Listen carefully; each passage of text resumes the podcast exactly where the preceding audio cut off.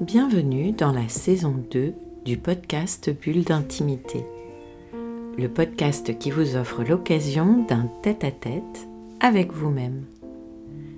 Je suis Céline Fallet, maître praticien en hypnose ericksonienne, énergétique et spirituelle, formée à la psychothérapie humaniste, à la PNL ou programmation neurolinguistique, thérapeute engagé l'éveil des consciences. Pour ce sixième épisode de la saison 2, j'ai choisi d'aborder la thématique de la culpabilité excessive. J'observe dans ma pratique que la culpabilité est régulièrement sous-jacente des souffrances que les personnes qui me consultent veulent apaiser. Elle se manifeste le plus souvent par un manque d'estime de soi, confiance en soi. Parfois, la personne qui souffre de cette culpabilité peut aller jusqu'à adopter inconsciemment des reproches internes incessants que l'on qualifierait d'intrapunitifs, ou bien rejette cette culpabilité sur les autres en leur adressant toutes sortes de reproches. On parle alors d'extra-punitifs.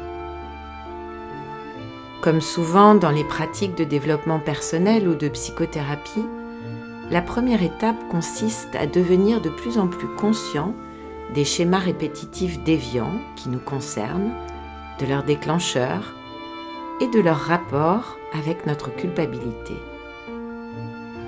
Que vous soyez conscient ou pas de ces mécanismes, une chose est sûre, ils induiront des réactions émotionnelles et ou physiques qui ne passeront pas inaperçues si vous y prêtez un tant soit peu attention.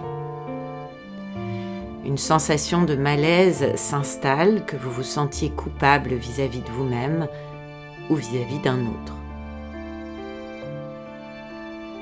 La seconde étape résiderait plutôt dans cette prise de conscience que dans ces schémas répétitifs, c'est votre ego qui prend les rênes vous invitant tantôt à adopter une posture de soumission, je n'y arriverai pas, je suis un bon à rien, etc.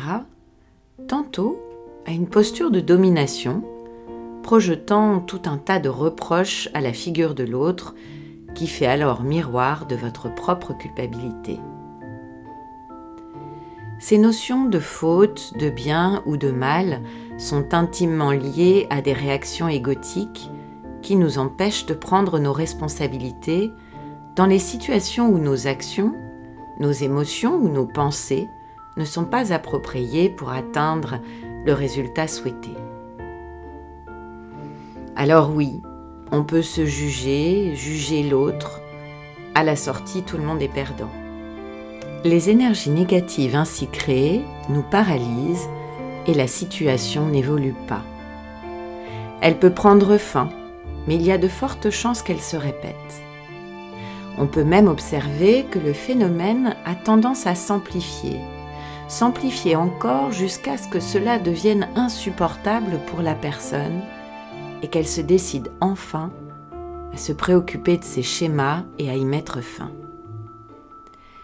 C'est alors que la culpabilité peut laisser place à une notion plus constructive, celle de la responsabilité. Lise Bourbeau, qui a écrit entre autres le merveilleux ouvrage Les cinq blessures qui empêchent d'être soi-même, nous dit qu'être responsable, c'est savoir que nous créons sans cesse notre vie selon nos décisions, nos actions et nos réactions. C'est en plus savoir que c'est nous qui devons en assumer les conséquences. Être responsable, c'est se souvenir aussi que les autres créent leur propre vie et qu'il leur revient d'assumer leurs propres conséquences. En acceptant d'assumer les conséquences de vos actions, vous apprenez ainsi ce qui est intelligent pour vous ou non, écologique même on pourrait dire. Donc au lieu de considérer une action comme mauvaise ou comme une erreur, vous devenez reconnaissant de pouvoir l'utiliser pour vous aider à vous diriger davantage vers une attitude intelligente. Lise Bourbeau conclut en disant que le seul moyen pour être ce que nous voulons, c'est de se donner le droit d'être ce que nous ne voulons pas, et ce, sans accusation ni culpabilité.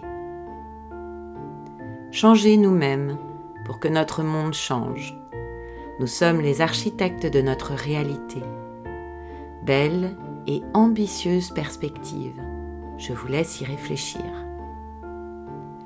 Si ce thème vous intéresse et que vous souhaitez y travailler, je propose, pour ceux qui le désirent, d'expérimenter cela avec une hypnose, se libérer de la culpabilité excessive. Alors je vous dis à bientôt et je vous retrouve très vite à l'occasion du prochain podcast Bulle d'intimité.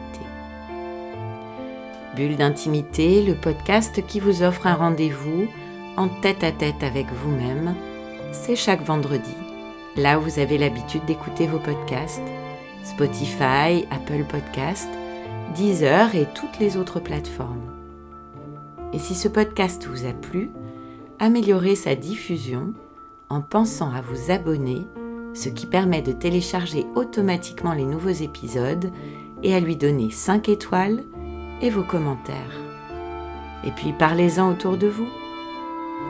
Et si vous avez envie d'en savoir plus, de m'écrire pour partager votre expérience ou vos envies pour un prochain podcast, connectez-vous sur mon compte Instagram, @céphale, en recherchant Céline Fallet, ou sur Facebook, sur la page Bulle d'intimité, ou bien enfin sur mon site célinefallet.fr.